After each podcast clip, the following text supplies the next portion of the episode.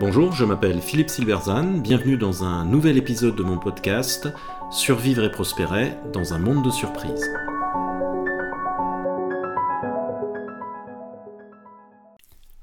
Se distinguer ou se conformer, l'arbitrage difficile de l'innovateur et du stratège.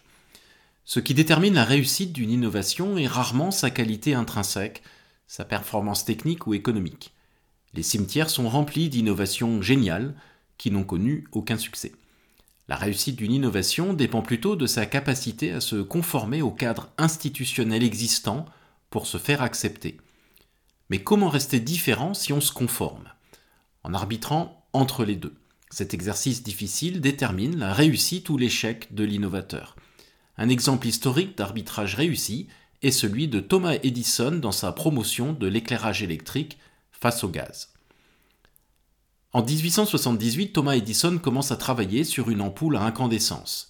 Le quatre septembre dix-huit cent quatre-vingt-deux, il la dévoile officiellement au public avec le système de production et de distribution d'énergie associé. C'est peu dire que son innovation est accueillie avec scepticisme.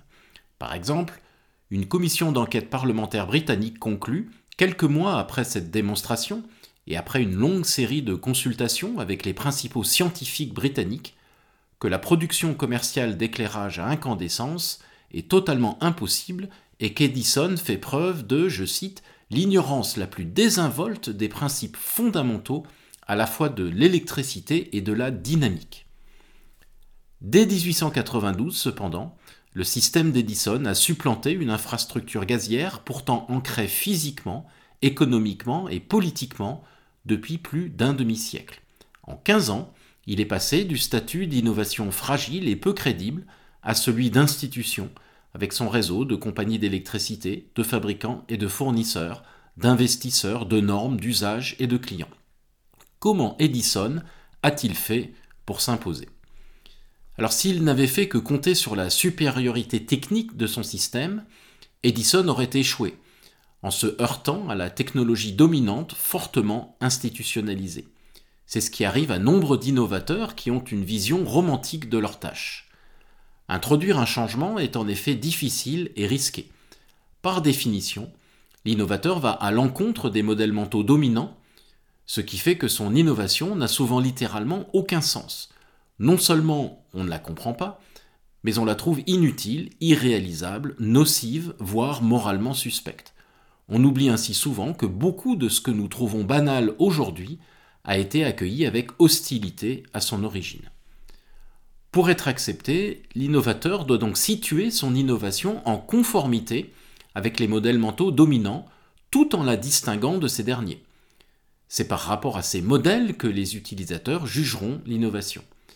Les premières automobiles étaient ainsi appelées des carrioles sans chevaux.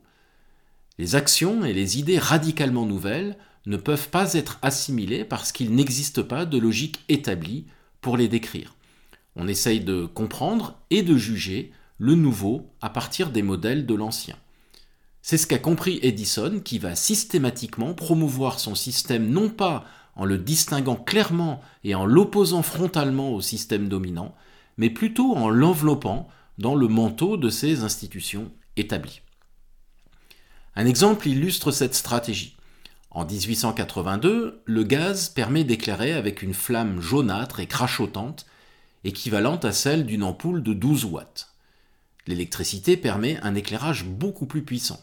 Pourtant, Edison limite volontairement ses ampoules pour qu'elles aient un effet global semblable à l'éclairage au gaz, afin que personne ne se rende compte que les pièces sont éclairées à l'électricité.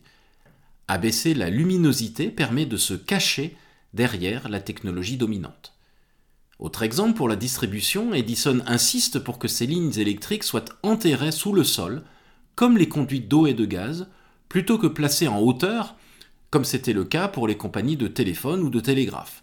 Là encore, l'idée est de se comporter comme une compagnie de gaz et donc de se banaliser. Edison choisit également de produire de l'électricité de manière centralisée, là encore comme les compagnies de gaz établies.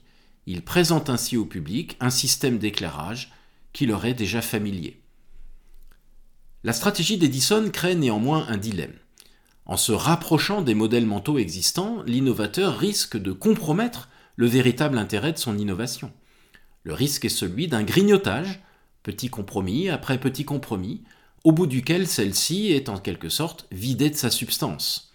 D'où la nécessité d'un arbitrage qui consiste à choisir les quelques éléments distinctifs qu'on va mettre en avant et ceux qu'on va masquer. Cette nécessité d'arbitrage n'est pas réservée aux seuls innovateurs. Elle est le lot de tout stratège.